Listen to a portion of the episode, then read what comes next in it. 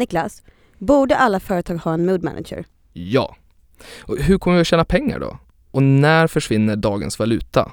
Och hur blir man rolig egentligen? Och har publicisterna en roll i värdekedjan om fem år? Vilka egenskaper krävs för att leda framtidens organisation? Det här är Våra vänner, en podcast där Bonnier News Brand Studio träffar människor som vi beundrar eller dissekerar ämnen som vi är nyfikna på. Och så ber vi ju våra gäster att avslöja metoderna och nycklarna som ligger bakom deras framgångar. Du Anna, idag träffade vi ju Carl-Johan Bergman, en kär för detta kollega till mig. Han eh, föddes i början på 80-talet men har jobbat i branschen i minst 40 år.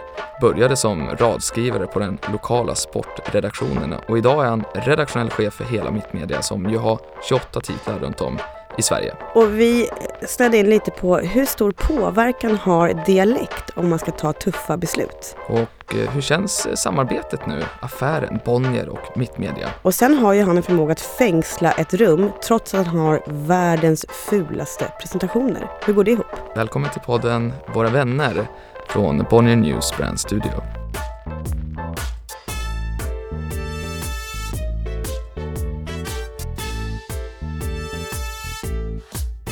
Carl-Johan Bergman, hej! Hej! Välkommen! Ja, men tack så hemskt mycket. Vi letar ju alltid efter de absolut bästa för att jobba på Bonnier News Brand Studio. Så vi tänkte liksom bara testa om du ens platsar med lite snabba frågor. Okej. Beskriv dig själv med ett ord. Snäll. Hur konstig är du på en skala 1 till 10? Det där måste man ju fundera på. Vad, vad är konst egentligen? För det här blir ett inifrån perspektiv egentligen. Jag skulle vilja ta det att någon utifrån talar om hur konstig jag är egentligen. Men, ja, men herregud, en åtta säkert. Oj! Ja, Det är ändå högt alltså. ja men är det det egentligen? Jag, jag tror för att vi ska nå någonstans så tror jag att vi alla bör vara tior. Sen ska man kunna vara, jag tror ju på individens styrka men också kollektivets eh, eh, makt. Så, så, så var superkonstig men kunna inlämna det i verkligheten. När är du som mest lycklig? När jag är som mest lycklig? När jag vaknar.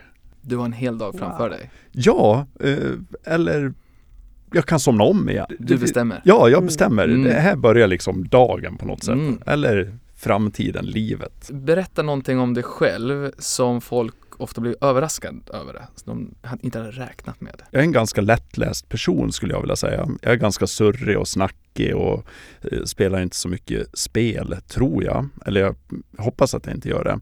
Så det finns nog inte särskilt mycket som överraskar. Det som, som man kanske kan tro, eh, nu pratar jag ju dalmål och kanske lite sävligt till viss del, så, lite lugnt och så. Men jag pratar väldigt fort och är nog ganska snabb. Man kan nog luras av det ibland. En varg i fårakläder. jag tänkte precis säga ulv i det så är det ja. Ja, En varg söker sin flock. Vem spelade in Mm. den en gång i tiden? Just det. Mm. För övrigt borde vi sluta med de här ordspråken för vi har ju helt tappat, vi vet ju inte hur man säger saker. Nej. Men vem hade spelat in den då? Ulf Lundell. Mm. Ulv. Ulf!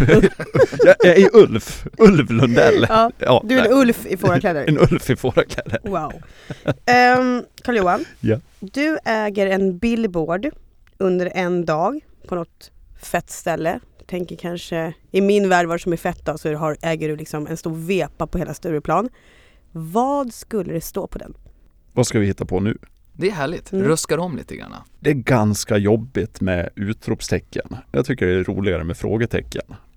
För det skapar utropstecken Mm. längre fram. Om du vaknade upp imorgon och hade en, fått, fått en superkraft, vad skulle det vara? Kunna simma. Oj. Jag är jättedålig på att simma. Men det kanske inte är en superkraft, jag vet inte. Eh, Du kan alltså inte simma? Jo, jag håller mig flytande och jag älskar att bada. Men, men jag kan uppfatta som väldigt, låt säga att vi är en, vid en pool eh, på, på, på en resort någonstans, eller ett charterhotell. Resort låter så stöddigt, men på, på ett charterhotell. Så kan jag uppfattas som väldigt suspekt eftersom jag håller till på den grunda delen och kan ligga där i timtal. Så det är den superkraften att kunna simma.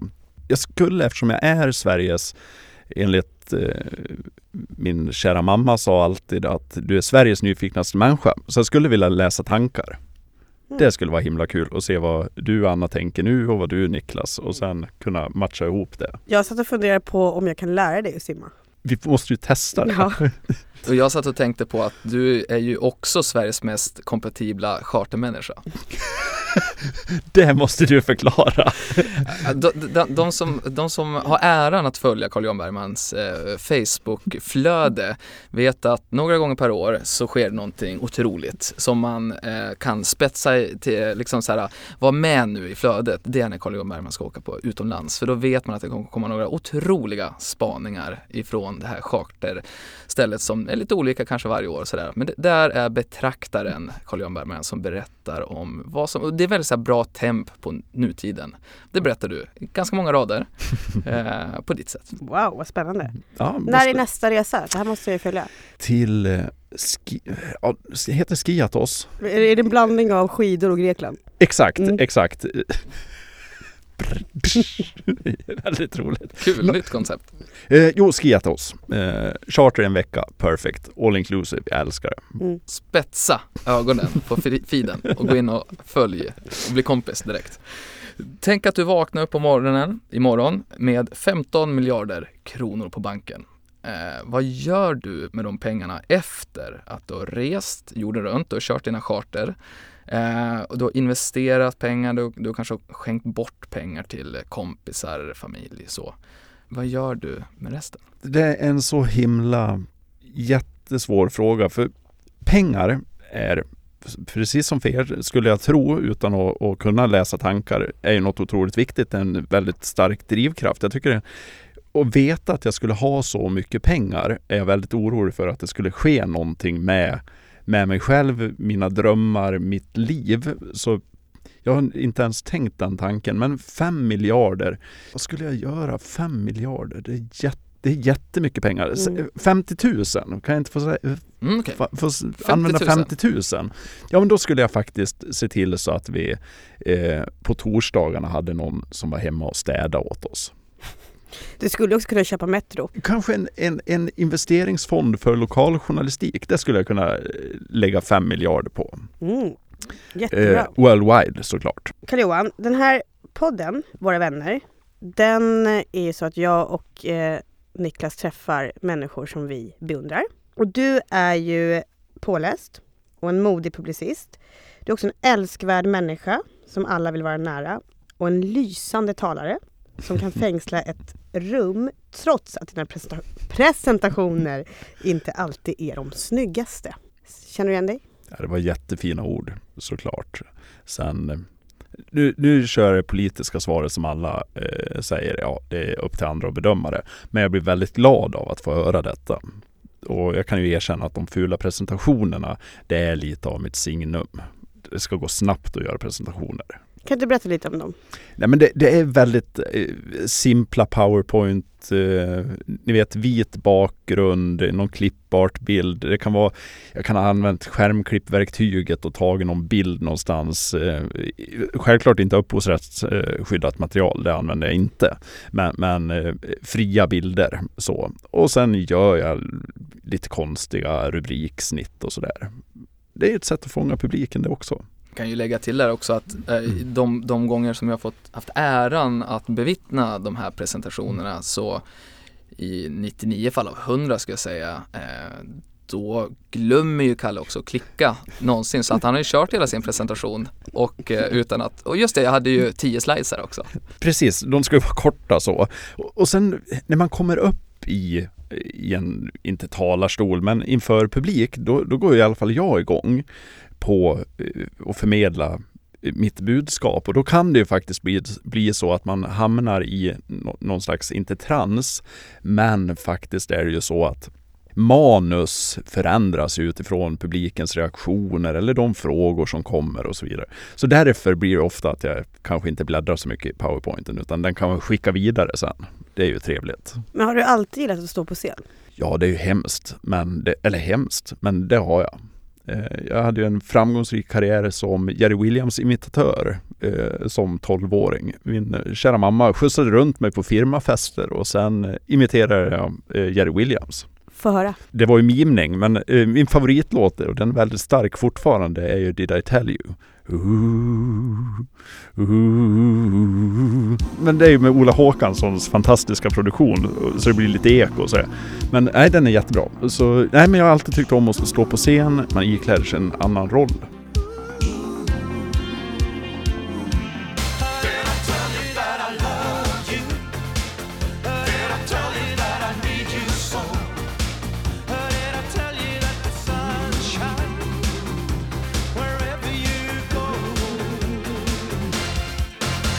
Vad är dina grundstenar till att göra en bra eh, presentation eller en bra dragning? När du känner efteråt att det här blev ju riktigt bra. Står man inför en publik eller publik med initierade människor så måste man bottna i det budskap som man ska föra fram. Förberedelserna är nog A och O. Sen kan man tackla det mesta som sker under själva presentationen. Men man måste vara grundad i en strategi eller i det ämne man ska prata om. Annars blir det fake. Sen Kalle har vi ju dig, publicisten, den pålästa och den som är i framkant. Eh, idag är du ju chef, redaktionell chef för hela Mittmedia. Men hur ser en vanlig dag ut för dig? Ja, den skiljer sig ganska mycket från den tiden när jag var chefredaktör, när det var ett mycket mer operativt ansvar, trots allt, med utgivarfrågor, personalärenden och så vidare. Eh, idag består min vardag av eh, att prata med chefredaktörer, titta på hur uppnår man eh, våra strategiska mål lokalt. Eh, vad, vilka problem eller utmaningar har man som, som chefredaktör i en ganska utsatt tid? Man får ju faktiskt komma ihåg att bara på kanske fyra, fem år så har klimatet för journalister blivit radikalt annorlunda än vad det var när jag började i branschen. Hur då? Eh, hot och hat är ju ständigt närvarande. Eh, misstron mot journalister från etablerade samhällsmedborgare är ju någonting som, som är otroligt oroväckande men, men också någonting som vi har att hantera. Mm. Det kan vi bara hantera med vår trovärdighet och göra riktigt bra publiceringar 24-7. Eh, så det, eh, min vardag handlar om egentligen att coacha våra eh, chefer eh, i det redaktionella röret. Mm. Sen eh, jobbar jag såklart mot företagsmarknad, det vill säga annonsaffären, eh, mot prenumerationsaffären och så vidare. Det går ju, allt går ju hand i hand idag på ett helt annat sätt. Ringer de och frågar dig om de ska publicera eller inte? Nej, inga, det är väldigt suveränt utgivarskapet. Det måste man fatta eh, sina självständiga beslut. Sen är det ju såklart att man kan bolla ett beslut eller diskutera i efterhand. Ja, vad tycker du om den här saken som, som eh, vi körde ut i förrgår eller vad det nu kan vara. Det är, det är någonstans, varje publicering är unik men jag tror att eh, i ett retrospektiv kan man lära sig saker som gör ett beslut lättare nästa gång eller betydligt svårare. Egentligen hela eh, metoo-journalistiken visar väl på eh, hur viktigt det är med en utvärdering av utgivarfrågor. Och när är ditt sista samtal med någon av dina chefredaktörer? Det sista samtalet är nog kanske efter 19. Eh, men sen finns det det underbara verktyget som revolutionerade min värld, Slack. Eh, det är ett ständigt pågående samtal. Mm. För att citera en annan podd, Mattsson Helin en gång i tiden, det var ju också ett ständigt pågående samtal. Sen kan man ju alltid diskutera, jag tycker det är en li liten, utan att och, och, bara som en tanke liksom, hur, hur fördelar man ett ledarskap? Egentligen. Mm. Eh, för någonstans så har vi hamnat där att varje reporter är ju faktiskt sin egen publicist och tar väldigt självständiga beslut många gånger. Och då måste ju man som alltifrån nyhetschef till redaktionschef till chefredaktör också ha fördelat ut vad är det som är okej okay att göra och inte okej okay att göra och, och verkligen lita på medarbetarna fullt ut. Och hur motiverar du dem då? Jag tror så här att engagemang det är det som, som motiverar medarbetare. Om jag är engagerad, eh, då motiveras medarbetare. Medarbetare motiveras också av att man får och har rätt kompetens för det man gör och utmanas med ny kompetens hela tiden. Jag tänker du sa engagemang. Ehm, och sen också tidigare sa du att du alltid har Slack på och det är någon, liksom, nästan ett dygnet runt arbete. Är det att vara engagerad? Att aldrig sluta jobba? Det är det verkligen inte, utan engagemang visar sig snarare i, i tycker jag, feedback kring det, man, det medarbetare gör, eh, långsiktiga planer för vad, vad vi som företag eller vad, vad branschen egentligen borde ägna sig åt. Det är så eh, jag hoppas att jag visar mitt engagemang. Sen självklart så kan det vara det minutoperativa. Nu är jag väldigt borta ifrån det minutoperativa så. Men, men eh, brinner det till med en kris för någon chefredaktör så hoppas jag att eh, de känner att jag är med dem. Vi var inne på det tidigare, alltså att, att du är så älskvärd som person, att du är någon som man vill ha i sitt lag alltid. Man vill, känner du igen den, den beskrivningen? Älskvärd vet jag inte, men, men jag tror och hoppas att jag är Eh, en person som man kan lita på, som man eh, känner att eh, man vill hänga med så att säga. Och det är genom att jag försöker i så stor utsträckning vara, det låter ju hemskt, men ärlig. ganska rak med vad jag tycker och tänker. Sen, sen som, som, ledare måste man ju också inse, eller som chef, för det, det blir ju, man ses ju ofta som chef för medarbetare exempelvis, så tror jag att man måste inse eh, vilken position och vilken makt man har eh, i medarbetarens ögon. Så rakhet kan man eh, både vinna väldigt mycket på men förlora väldigt mycket på. Har, har, du blivit mycket bättre på, på den delen? Har den alltid fungerat för dig eller är det någonting du har kunnat Nej. jobbat med? Ja, såklart. Det är, eftersom, eftersom alla människor vill ju jag tror ju verkligen på det här att eh, man ska vara konstig på en 10-gradig skala. Och, och då är det ju faktiskt som ledare, då måste man ju in, faktiskt individanpassa sitt ledarskap i väldigt hög utsträckning, eller stor utsträckning. Eh, och så verkligen, och, och sen jag har gjort och gör nog klassiska nybörjarmisstag. Som alla som har gått en chefskurs Eh, känner igen sig hela tiden och konstaterar att jag fortsätter att göra de här dumma grejerna. Mm. Eh, verkligen. Kan det vara så att du också kommer undan lite med ditt dalmål? ja, ja, kanske det. Ja. Jag tror dialekter är väldigt bra att spela på. Det är helt övertygad om. Mm. Ja, ja, men faktiskt. På samma sätt så, som man uppfattar ni vet, uppfattar. Men skåningar, hur låter skåningar och vad, vad, ser, vad är sinnebilden då för en skåning och en stockholmare och så vidare. Eh, dalmål, det är ganska, ganska trevligt. Mm. Ofarligt. Ofarligt. Mm. En ulf i fårakläder. Så är det ju. Men du, um, du pratar i det här fallet att det är ganska stort ansvar som ledare eller chef. Men eh, vad ser du som liksom är det vanligaste misstaget som medarbetare gör? I den tid som vi lever i, när det går otroligt snabbt. Att vi måste, det är ju ett krav idag att man faktiskt är förändringsbenägen.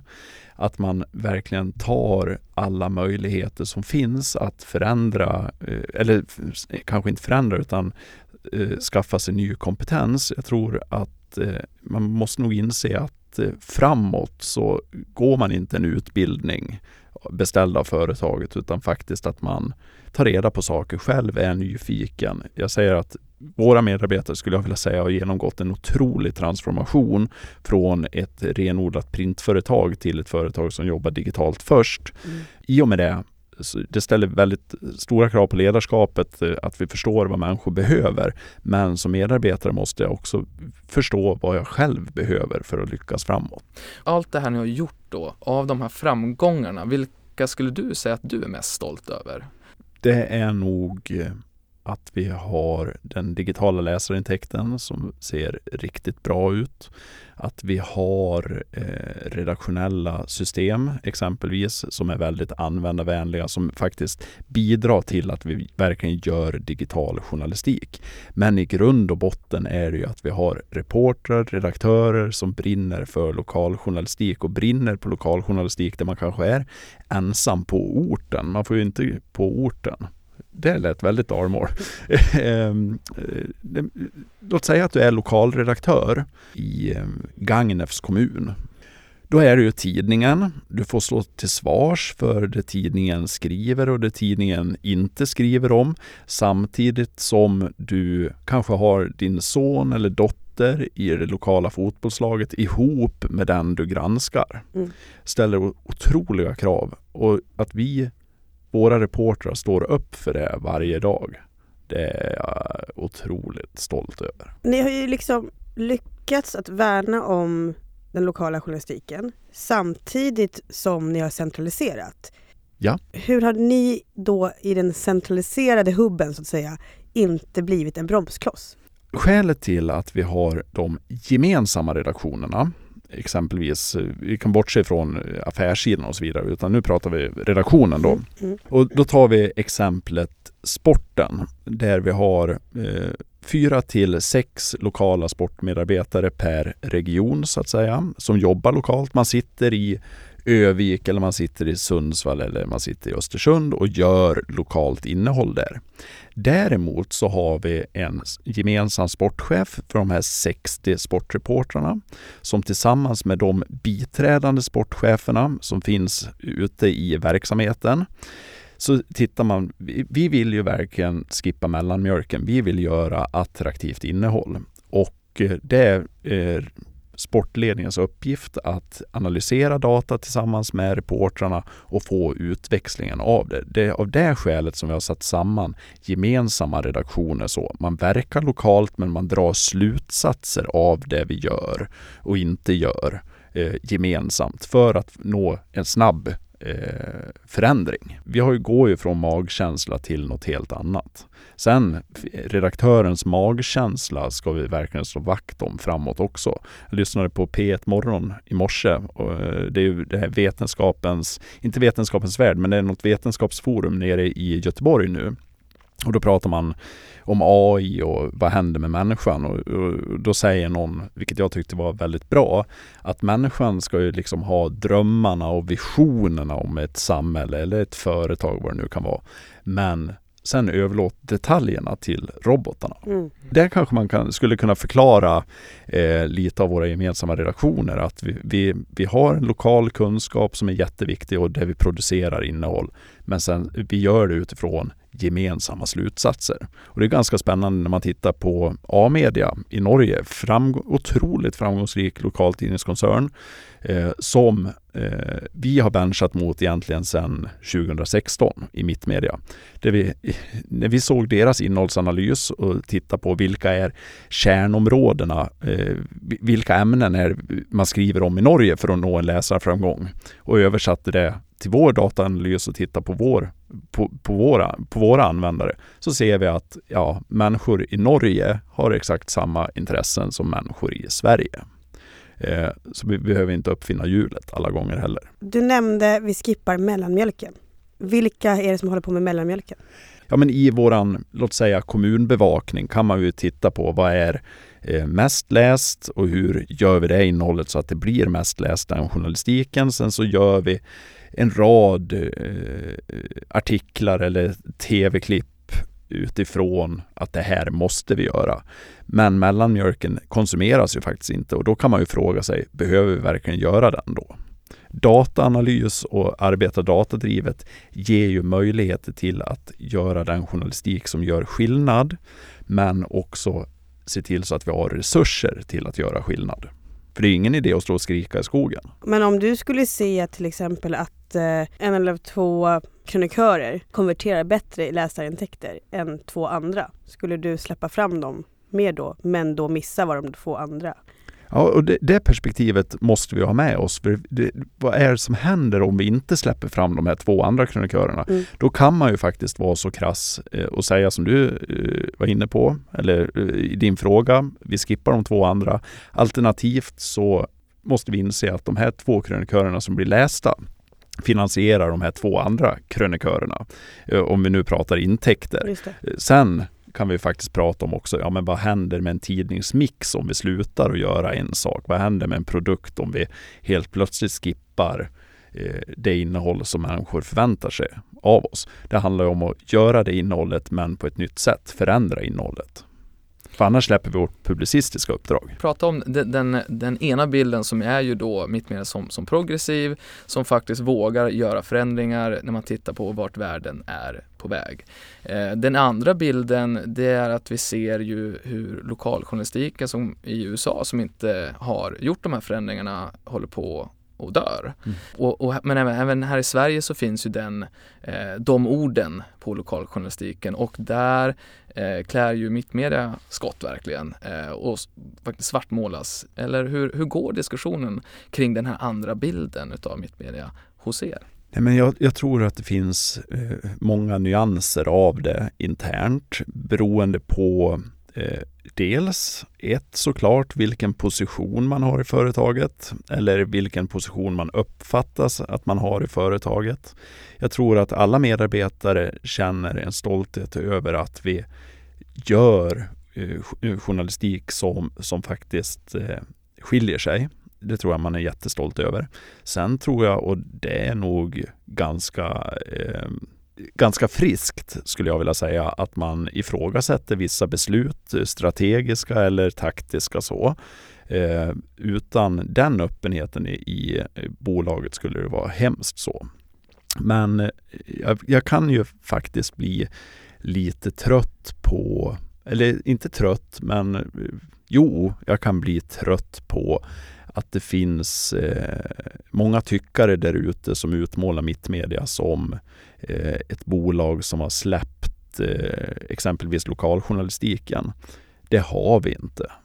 Tittar man på allvar i våra nyhetsprodukter, alldeles oavsett vilka det är, så är de fortfarande väldigt, väldigt prisvärda. Dessutom eh, har lokaljournalistiken, vi måste i sådana fall definiera vad är lokaljournalistik? Det är granskning, det är fördjupandet, det är avslöjandena. Men lokaljournalistik är också, skulle jag vilja hävda, någonting som bekräftar mig som invånare i Timrå eller vad det nu kan vara. Så vi måste också göra den här typen av innehåll så, som gör att jag känner ett sammanhang. Eh, och det är en jättebalansgång i den tid vi lever i. Du Karl-Johan, när vi spelar in den här podden nu så har ju vi precis förra veckan fått besked om att eh, Bonnier nu är i samarbete med Mittmedia. Men vad är din take på det här? Det är ju inte bara ett samarbete. Vi blir ju ägda av Bonnier. Det, det, känns, det känns jättebra. Eh, alla som har läst eh, branschmedia har ju förstått att vi har varit i en utsatt situation, Mittmedia. Eh, att vi får en ny ägare som i Bonnier som har ett långt publicistiskt arv, som tror på journalistiken, känns jätte, jättebra. Sen vet vi ju faktiskt inte riktigt hur kommer det här att sluta det ska bli spännande. Men känner du personligen, nu kommer Bonnier att äta upp oss eller nej, vi har faktiskt ganska mycket säg så?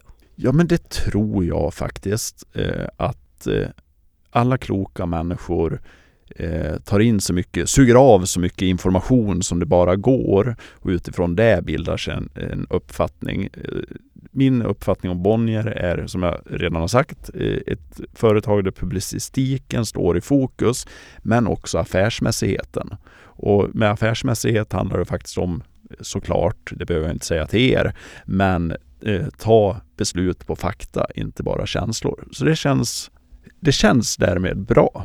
Du var också nyligen ute i branschpress och pratade om native i Mest läst. Det blev vi väldigt glada över. Ja, och våra användare också. För det är ju spännande för oss. Hur ser du på våran affär i Mittmedia? Jag tror att det finns en jättepotential för natives i lokaltidnings-Sverige, om vi nu får säga det så. För det handlar ju om det handlar om bra innehåll, innehåll som är relevant för våra användare. Nu när de, när eh, de allra flesta lokaltidningsföretag, eller ja, medieföretag överhuvudtaget, börjar titta på läsarintäkten så tror jag Native kommer att få en helt ny och en ännu viktigare roll eh, i det sammanhanget.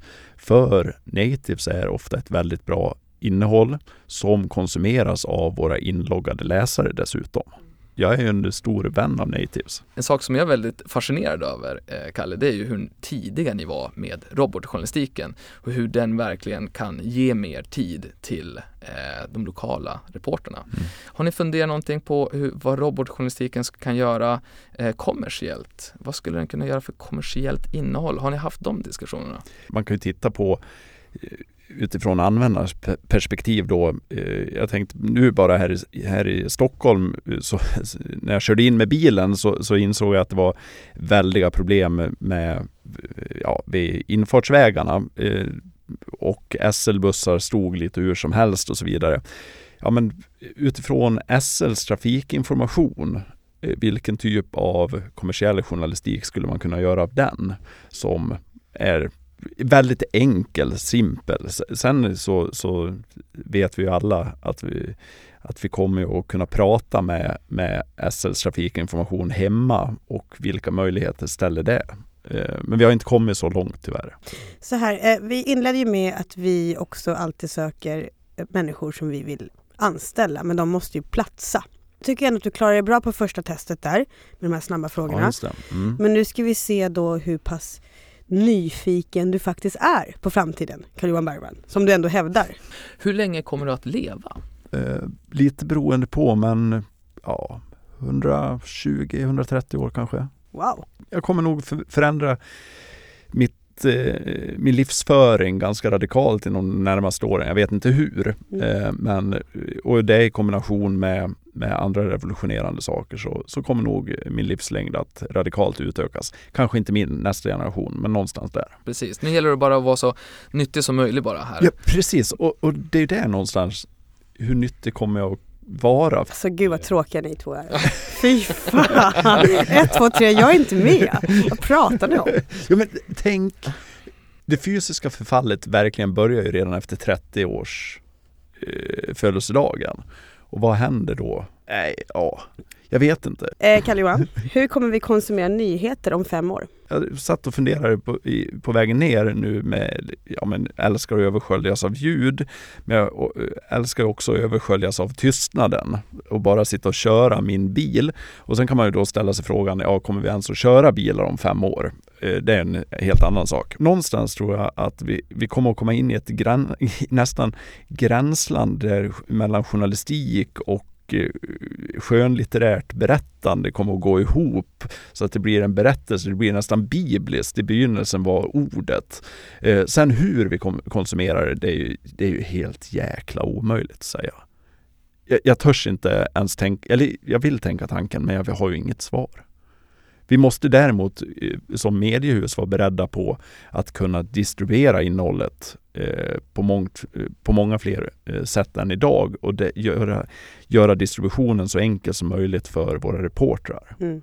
Eh, Nisse Andersson ska ju faktiskt göra ljud, tv, bild, vad det nu är. Han kanske är en sån här trevlig vad heter de här som kommer upp i tv-studion? De AR... Ja precis, AR. Hologram. Ja, hologram. Ja. Mm. Alltså någonstans måste vi hitta teknik som gör att vi kan skala ut innehållet alldeles oavsett vilken användaren är och hur man vill konsumera. Vi har ju varit ganska upptagna och, och du och jag har pratat om det här med, med Bandersnatch och möjligheten att kunna göra val i storyn mm. eh, framåt. Kommer man att som användare kunna välja sina vinklar på en nyhet framåt? För jag antar att robotjournalistiken kommer kunna göra den Ja, saken. och, och det, det, måste vi nog liksom ta sats för att kunna göra, men då i samma andetag som vi börjar göra det så måste vi prata om utgivarskapet och hur säkerställer vi det här innehållet alldeles oavsett vinkel så att säga. Mm. Sen, sen, tror jag också att eh, eh vi kommer att ha eh, den manuella redaktörshjärnan för lång tid framöver också. För någonstans så handlar det faktiskt om, om vilka vi är och vad vi tror på. Tio vinklar på en och samma story kanske inte bidrar fullt ut till det intellektuella viktiga samtalet om vår samtid man kan ju differentiera det här. Gör vi, vi pratade bostadspuls tidigare. Eh, det är väl typexempel på hur, hur kan man vinkla en story eller skala ut olika vinklar på en sån story. Men eh, vilket ansvar har vi när vi ska beskriva Stefan Löfvens senaste eh, besked om migrationspolitiken? Där kanske vi faktiskt bara ska ha en vinkel. Det hade ju varit kul om man fick välja liksom happy ending tänkte jag säga. verkligen, verkligen. Det ska vi nog vara väldigt noga med när vi väljer en happy ending. Man kanske kan få välja, så vill du ha fake news eller news news? Precis, och, och då blir det en ännu större filosofisk fråga. Vem tycker vad är fake news och vad är riktiga nyheter? Sista frågan här nu då innan vi släpper iväg dig är, kommer män kunna föda barn? Det vore ju underbart. Det är också väldigt lätt för en man att säga det. Men ja, eh, gärna. Ja, eh, nej, men, ja men det vore väl härligt så. Eh, så har ni lyssnat på söndagsintervjun från i februari med Alexander Bard som pratar om manligt och kvinnligt och att vi måste återerövra eh, könen, de specifika könen. Eh, jag har ingen, ingen åsikt om Alexander Bard och det han säger i den intervjun, i alla fall inte som jag kommer att ge uttryck för offentligt så. Men som svar på din fråga så, Anna, så ja, visst ska väl män i en framtid kunna eh, föda barn. Eh, hur som helst så eh, tycker jag att du har klarat det bra? Okay. i den här anställningsintervjun. Eh, vi ska väl kanske erkänna det också Niklas, att det här är ju nästan lite för bra för att vara sant. Vi har ju försökt att rekrytera Carl-Johan Bergman Ja, ett antal så- gånger. Ja, På omöjligt. riktigt, omöjligt. Så att det är ju snarare så här, kommer han ens att vilja vara med oss tror jag. Det är inte om vi vill vara med honom. Vi fick köpa Mittmedia helt enkelt. Ja, så var det. Vi gick, till, vi gick så långt att vi fick köpa Mittmedia. Det hade varit underbart om du hade jobbat hos oss. Och om du hade jobbat hos oss, vad hade du haft för titel? Om du fick välja den helt själv. Ska det vara en sån här supercool engelsk titel eller kan man välja något på tyska? Ja, Jag, jag, jag, men jag är väldigt förtjust i tyska. ja. Eh, Just du är eftersom en av de få, men fortsätt. Nej men det, det, finns, det finns ett svung i det Mm. så, som är så här, direkt och rakt. Ja. Eh, Jag tror att eh, ska man jobba på, på, på er avdelning eller i ert ben så är det nog inte så mycket Jag uppfattar ju här att ni inte ägnar er åt bullshit och då ska det nog vara en rak titel. Ja, das, eh, das innehåll. Nej, inte fan vet jag. Carl-Johan Bergman, ja das innehåll. Ja. Otrolig titel. Ja, Mr Content. det låter ju såhär, Nile City. Här kommer Mr Content! och så glider man omkring så. Mr Content. Mr Content, tack för att du var med oss. Tack för väldigt bra frågor. Eh, Ni satte mig på plats några gånger. Kör hårt Carl-Johan Bergman. Tack ska ni ha. Grymt att få vara här.